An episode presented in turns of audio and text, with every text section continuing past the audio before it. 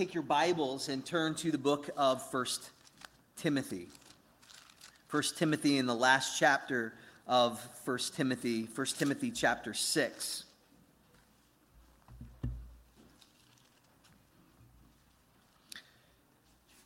First Timothy chapter 6. As you're turning, just, um, just a reminder to you that um, we are persevering through these summer months. Um, we were persevering because they are some of the, the best times. Um, it is, uh, it's, it, I'm looking forward to this coming weekend where we will be together. Uh, we have uh, um, a fish fry that a whole lot of you have signed up for. We had to, I think, hire a bunch of fish slayers in order to feed all of you for that fish fry. So um, we're looking forward to those kinds of things. I remember when my kids were um, seven and eight and 10 and 11.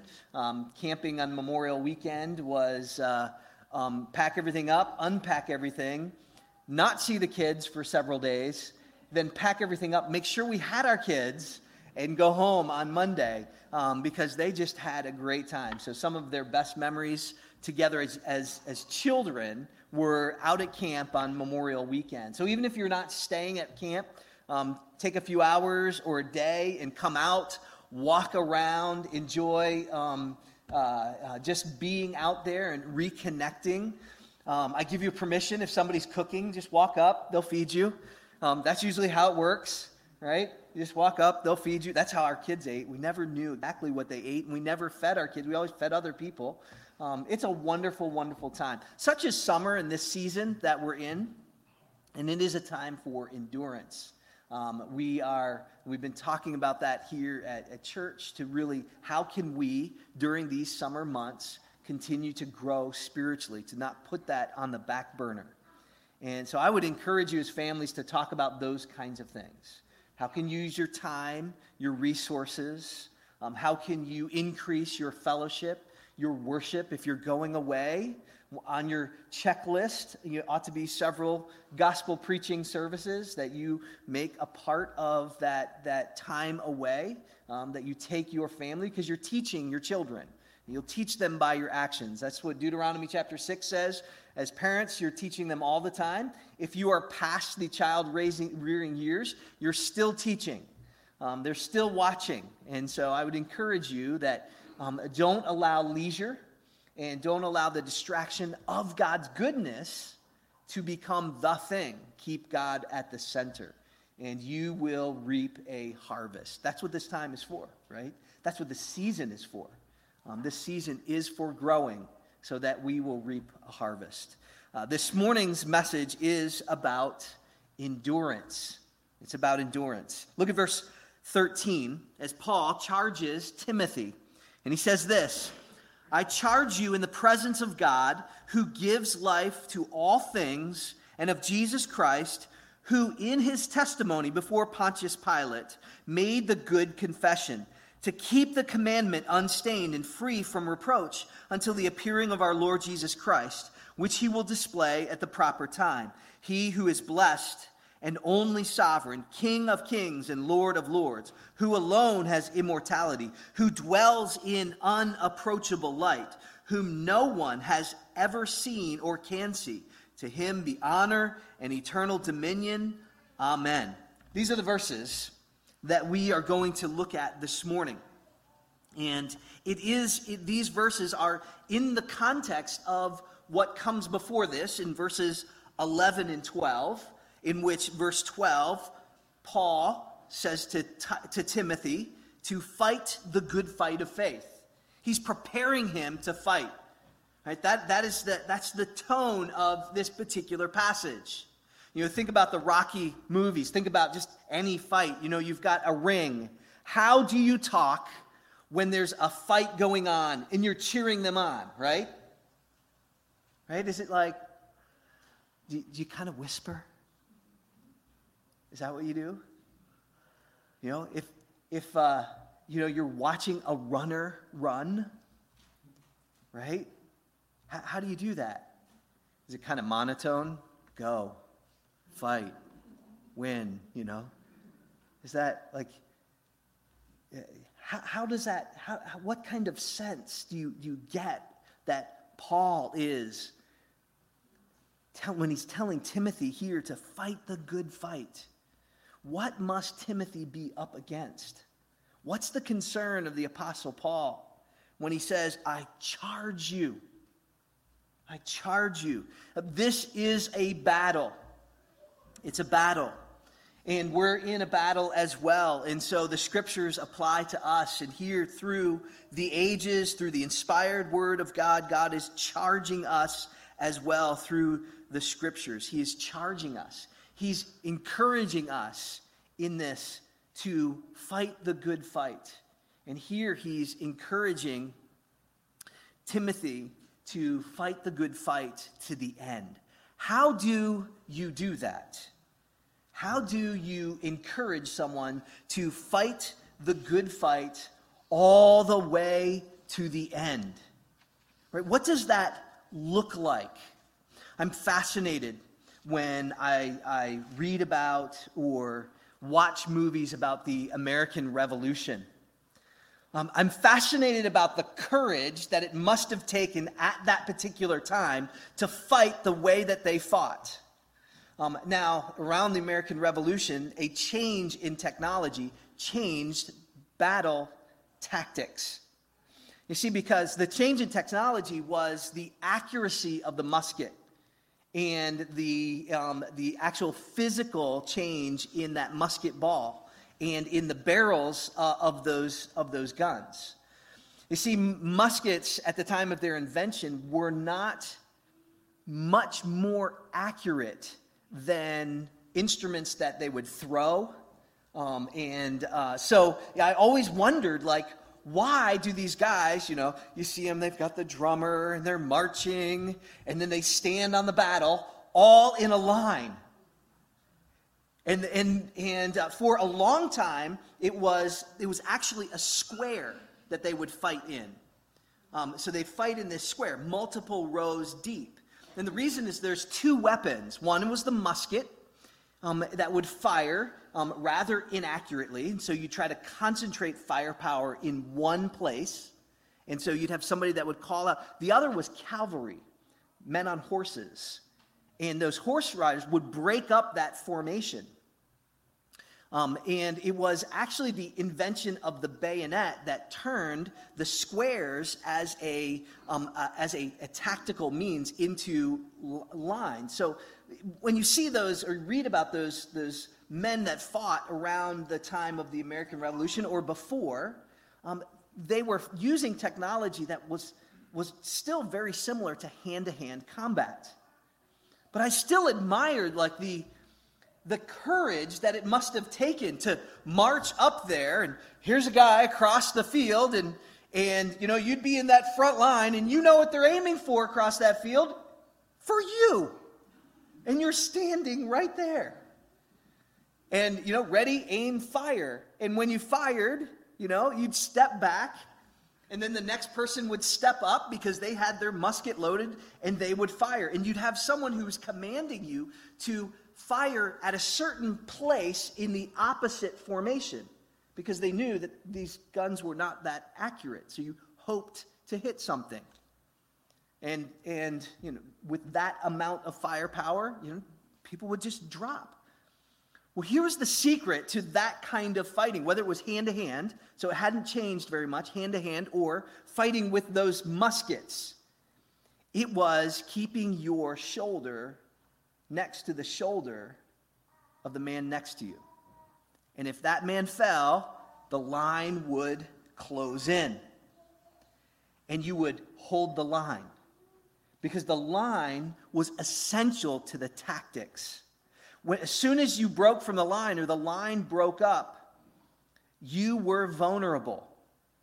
I, I just can't imagine that. More vulnerable than standing in a line having somebody shoot at me? The answer is yes when the line broke, you know, that's when um, that's when that line broke. It was that was the whole objective of that style of fighting, and it's very similar to just simple hand-to-hand field combat. Was to break the line, scatter the enemy. Don't allow them physical distance close to one another because they're fighting together and they were more powerful together in that line than they are separated. And so you'd have an individual that in that line that was simply there to command the line. And their main weapon was their voice. That's what I hear in this passage. That's what I hear when God, through Paul to Timothy, is saying this I charge you. I charge you. It is the one who's saying, hold the line. Hold the line. There's this encouragement, right? He's giving orders. And the orders are given in order to win the battle. I generally don't think of encouragement as commanding obedience, but that's how it happens in this passage. God encourages us by commanding our obedience. God is encouraging you this morning by commanding your obedience to Him. You see, we tend not to think about this idea of commanding obedience as very thoughtful or loving. Right? The loving thing is to give you a choice, allow you to do what you want to do. Well, that's fine, unless you're on the battlefield, unless you forget that this is a fight. I think sometimes we've forgotten how to fight and that we're in one. And so this morning, Scripture, God commands us or encourages us by commanding obedience. And, and this is what he says. It's one simple sentence. We're going to break this down, okay, into four points. There's really two, but we're going to break it down into four points. Um, he says this Keep your commitment until Jesus returns, for God will keep you for his glory. Keep your commitment. This is the charge. Keep your commitment. This is the command. Keep your commitment until Jesus returns, for God will keep you for his glory. So we're going to look at keep your commitment until Jesus returns. Keep your commitment until Jesus returns. This is the command that he speaks to. Um, and so we're going to break that down into two parts. For God will keep you. It's an interesting thing. What God commands us to do, think about that, he will do. What he commands us to do, he will do. For God will keep you for his glory. Let's, let's look at those um, four points. Keep your commitment. Notice that he says, I charge you, right? So this word's used often. It means to order, to command, to announce what must be done. Here is what you must do. So the language is strong. It's, it's very, very strong language. What did Paul, what is Paul telling Timothy to do? Look at verse 14. He says, Keep the commandment unstained and free from reproach. Keep the commandment unstained and free from reproach. So, question is, what is this commandment? It's a single commandment. Um, it's it is not. You know, there's there's 613 laws. Um, there's 10 commandments. Um, there's Jesus summarized those in two commandments. So, which is it? Which one of these things is Paul telling Timothy to do?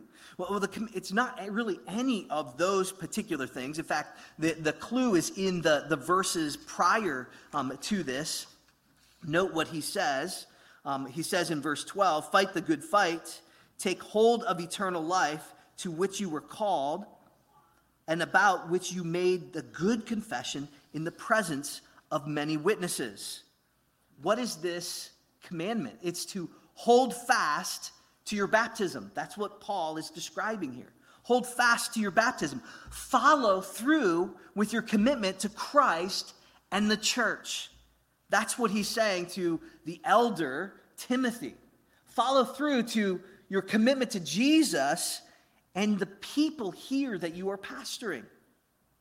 You know, when a person comes to know Christ as Savior, they hear the, the words of Scripture and they understand their sin and they confess sin and they receive that assurance and grace that they are truly saved by the work of Jesus Christ.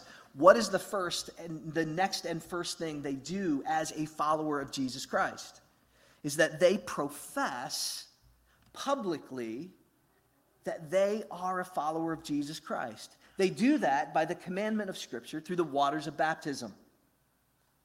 Right? There, is, there, are, there are no secret Christians. Right? It, is, it is the gospel that saves. Baptism doesn't regenerate, but it is a loving command of God that those that are saved follow through in baptism. Paul speaks here of witnesses. Who were those witnesses? It was the church. Right? So, so baptism is not something that is done privately. Um, it is not something that is an individualistic thing. And we don't just get saved and have our neighbor dunk us in their pool. Right? It is, it is a, it's the church that does that. Why? Well, because you are being baptized into Christ, who is the head, and the church is the body. Right? As you are united with Christ, you are inextricably united with one another in the body of Christ. That's the symbolism of baptism. So next weekend, we're going to have baptisms. You say, well, who is, who is active at a baptism? What's the active participant at a baptism? Well, it's, it's more than just one. It is the one being baptized. That tends to be the focus. But the witnesses are the baptizers. Because what that, that person is coming is they are publicly professing Jesus and by your presence, you are affirming their confession of faith. You're affirming that. That is a needed and necessary part of baptism. And in that confirmation, you are saying that you will encourage them to grow because what they're saying in their confession is, I want to be united to you in the same way that I'm united to Christ. I'm part of the body. You're the body. We are united together. And so here, what Paul is reminding Timothy is to hold fast, keep the commandment. Keep the commandment. Don't forget that commitment that you made publicly. Persevere. You see, what we see in Christianity is far too many people that fail to persevere. They find faith, and then they find other things, and they drop out of the fight. It's very difficult. In fact, I would say that we need to be very careful of giving a person who fails to keep the commandment assurance that they're walking with Jesus. Doesn't mean that they may not be saved, they, they might. But they shouldn't be assured of that, and neither should we give them assurance of that. Now, this is a serious thing. You think about you're in the fight. You're in the battle. It is a battle. You're standing shoulder to shoulder. And here you have the voice of Scripture saying, Hold the line. And you're thinking the same thing I'm thinking when you think about those men standing in a field, but they're shooting at me. I really like the combat where you hide and then peek out and shoot and hide. I like the hiding part. That's good. I don't like standing shoulder to shoulder as a target. But it is this keeping the command. See, see that, that, that whole image of this public battle, that's what we're in. We're in a public battle. And our confession is for the king, it's public. In fact, he brings that up here. We'll, we'll point that out in a moment. but it also begins. I want you to see what Paul is pointing to Timothy that it begins publicly. Like you started that way. Well, then finish that way. And we have far too many people that are willing to profess Christ publicly at the beginning, and then they realize what the cost is. Or they realize that they can't. Or they realize that they have to say no in order to say yes to the good things for God's glory. And they're unwilling.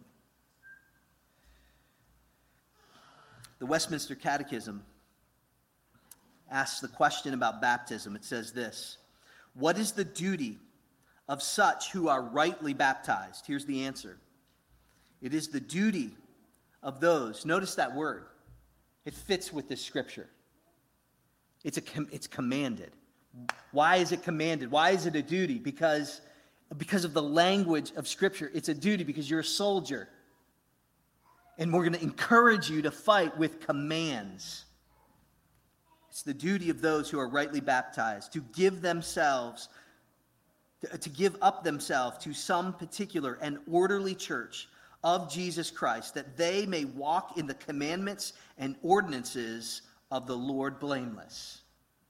Let me put it this way if, you're, if you are rightly baptized, it is your duty to give up of yourself to a particular local church, an orderly church of Jesus Christ, that you may walk in the commandments and ordinances of Jesus Christ.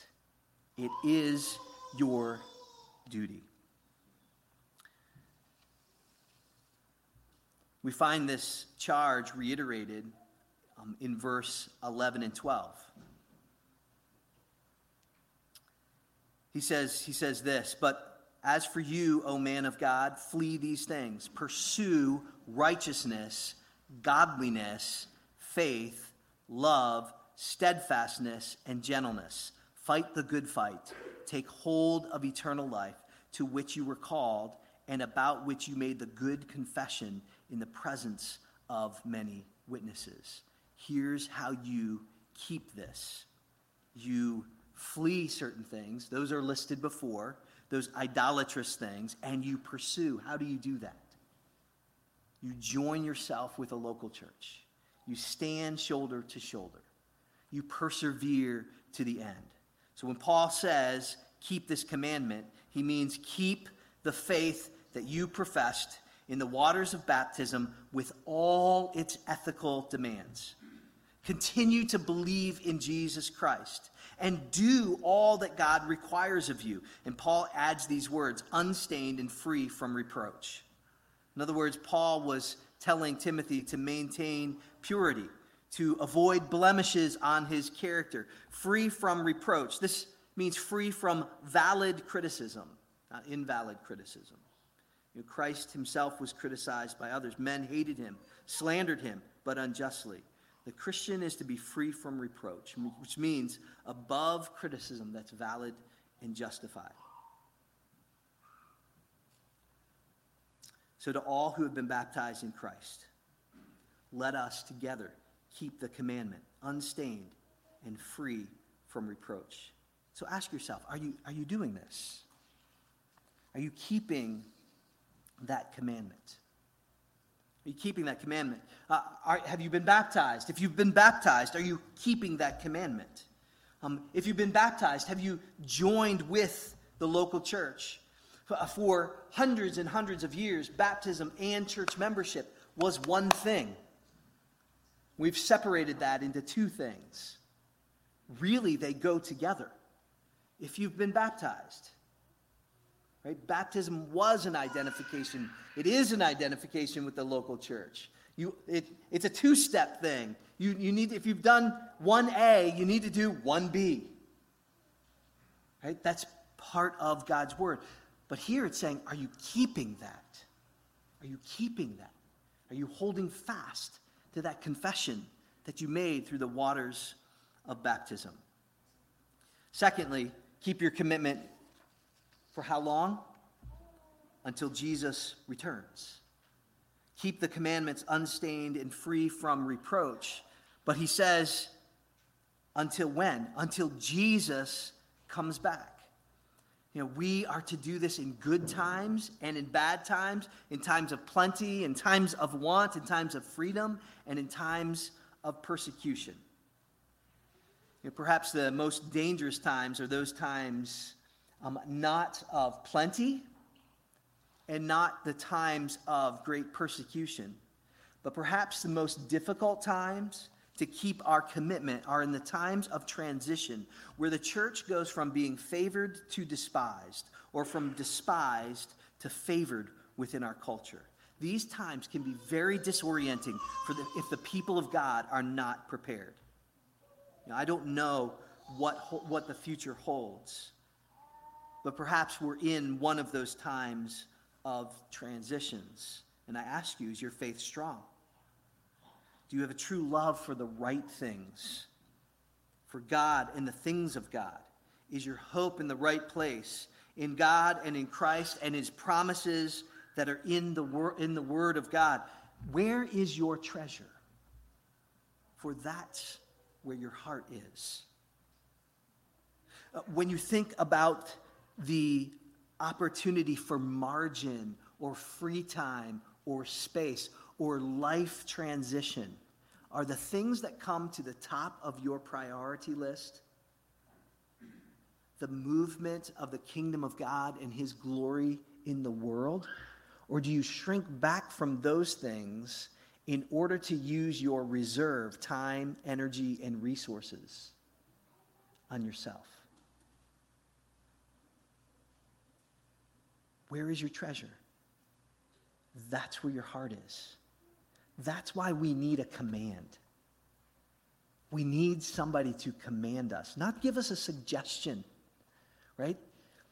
We need someone to, to command us in this way. Why? Well, because the house is on fire and you are in it. And there's a rescuer who's not suggesting a rescue. He's commanding hold my hand, take the rope, come out, be free.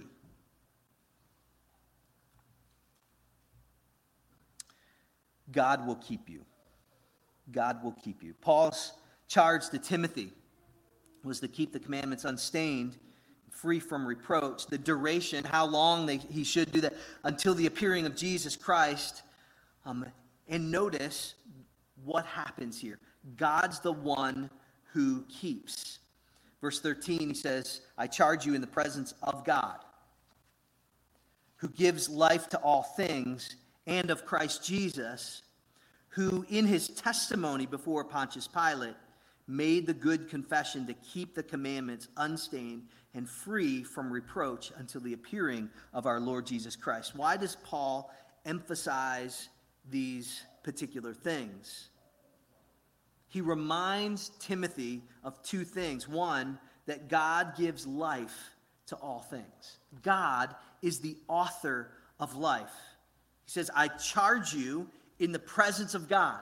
This is not just before the witnesses at your baptism. This is also, this is before God. God who what? God who's your creator. God who gives you identity. Your identity is not formed or informed by any person in this room. It's not socially informed. It's not fluid. It's determined.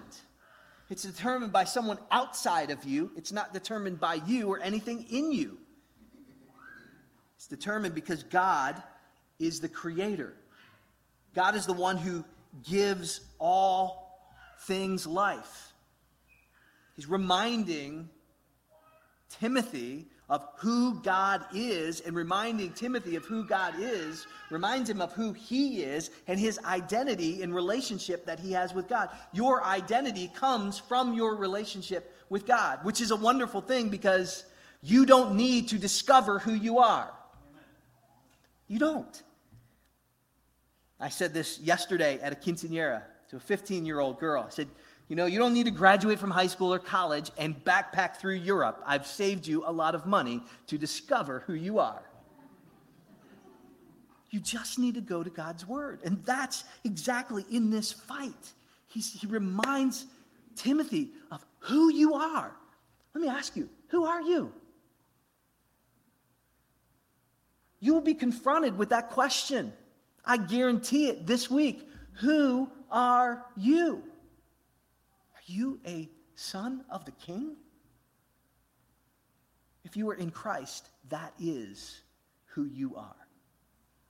Created and redeemed. It is a public profession of faith of who you are. And notice that's exactly what Jesus did. Before the worldly powers, what does Jesus do? Think about why does Paul take this particular event? He says, before this earthly ruler, Jesus does what? Makes the good confession. Christ Jesus makes the good confession, his testimony before Pontius Pilate. The reason that Paul emphasizes these things is that both of these truths are an encouragement when we face threats, when perceived or otherwise.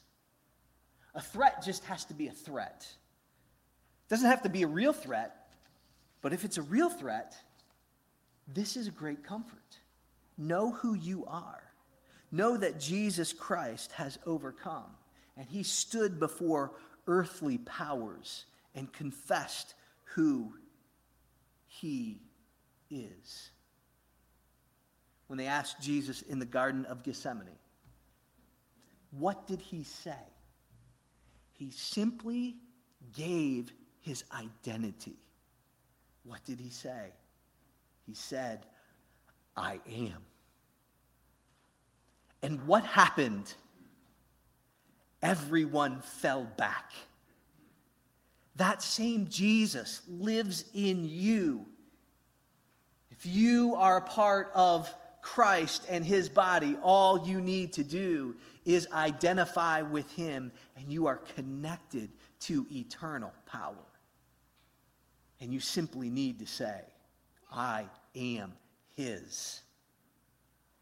And that will help you hold the line. Do you believe that God gives life? Do you believe in the power of the resurrection? Jesus' resurrection, that you will be raised to life? Do you believe that Jesus was raised from the dead because he was faithful to the point of death? Do you believe that those in Christ will be raised on the last day to enjoy eternal life in the new heavens, in the new earth? If you do, you will hold the line. Notice here that God keeps you keeps you because of what? Who he is and what he has done. He's not telling you to hold the line because of who you are and the power that's in you. He says, hold the line because of who he is and what he has done. God will keep you, and he will keep you for his glory. The doxology, the blessing here, begins in the middle of verse 15. It says, He who is blessed and the only sovereign King of kings and Lord of lords, who alone has immortality, who dwells in unapproachable light, who no one has ever seen or can see. To him be honor and eternal dominion. Amen. The end of our obedience is the glory of the triune God. And our love is to see him honored and to see him rule over all things, for he will rule over all things, even now as everything is being put under the rule and reign of Jesus. He is king. He's the blessed and only sovereign.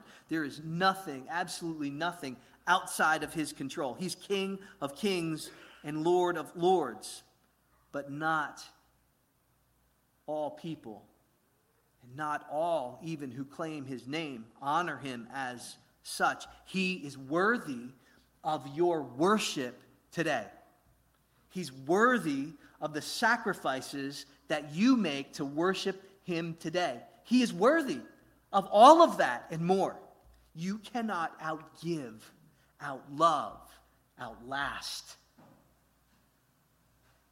His glory. You can't imagine His glory. Or you want to think of heaven and the eternal state and what Jesus is, is like?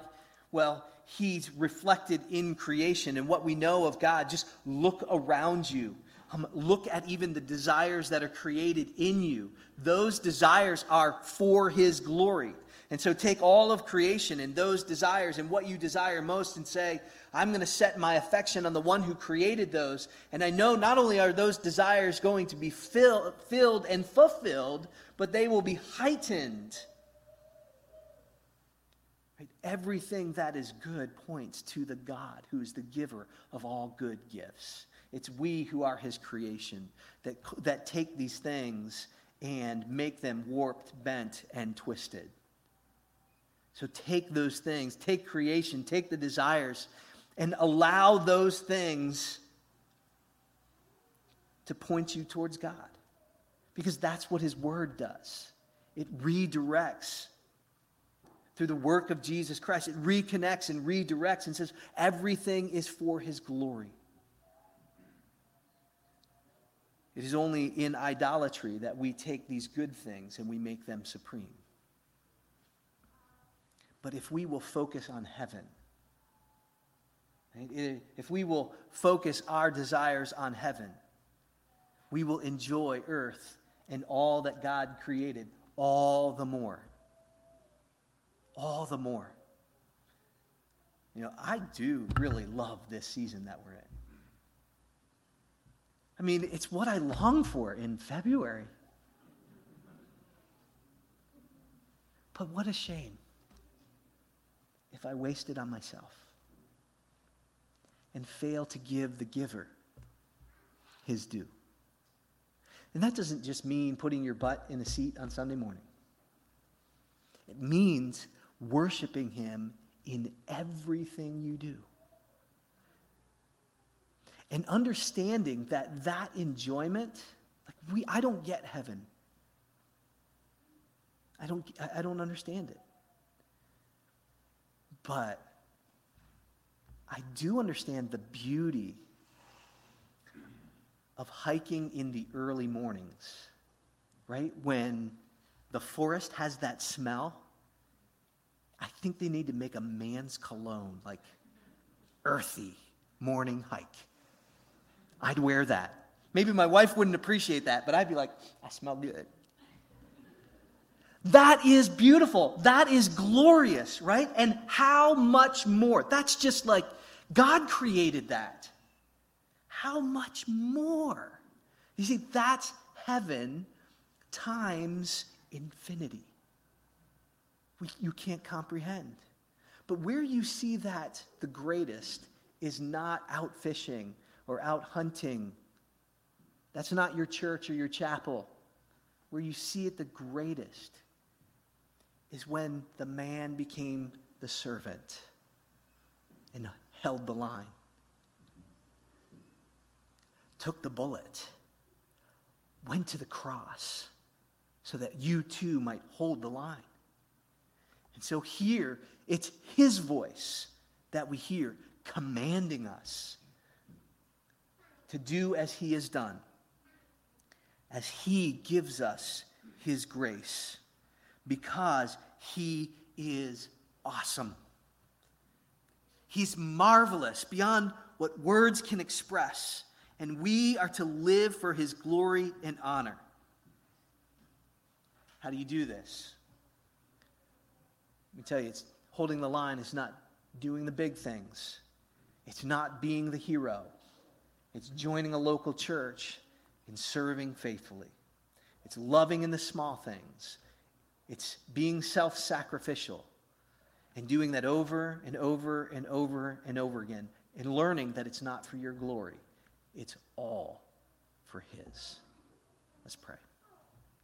God, as we come to this time, of reflection on your work in our lives, in our church, and as we come to the table of communion as a church, we just pray that you will work in our hearts, that you will increase our commitment.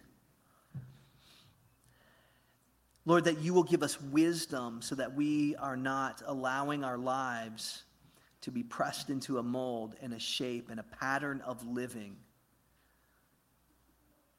that keeps us from keeping your commands. Help us to be different, to live different, to live according to your word, to do things your way. We need great wisdom and we need humility um, if we are going to break from the pack, from the rest of the world, and say, This is the path to and through the cross to glory. And Lord, we know we cannot do that on our own. We need Jesus, but you have told us that we need each other. We are part of the body, we are part of a household.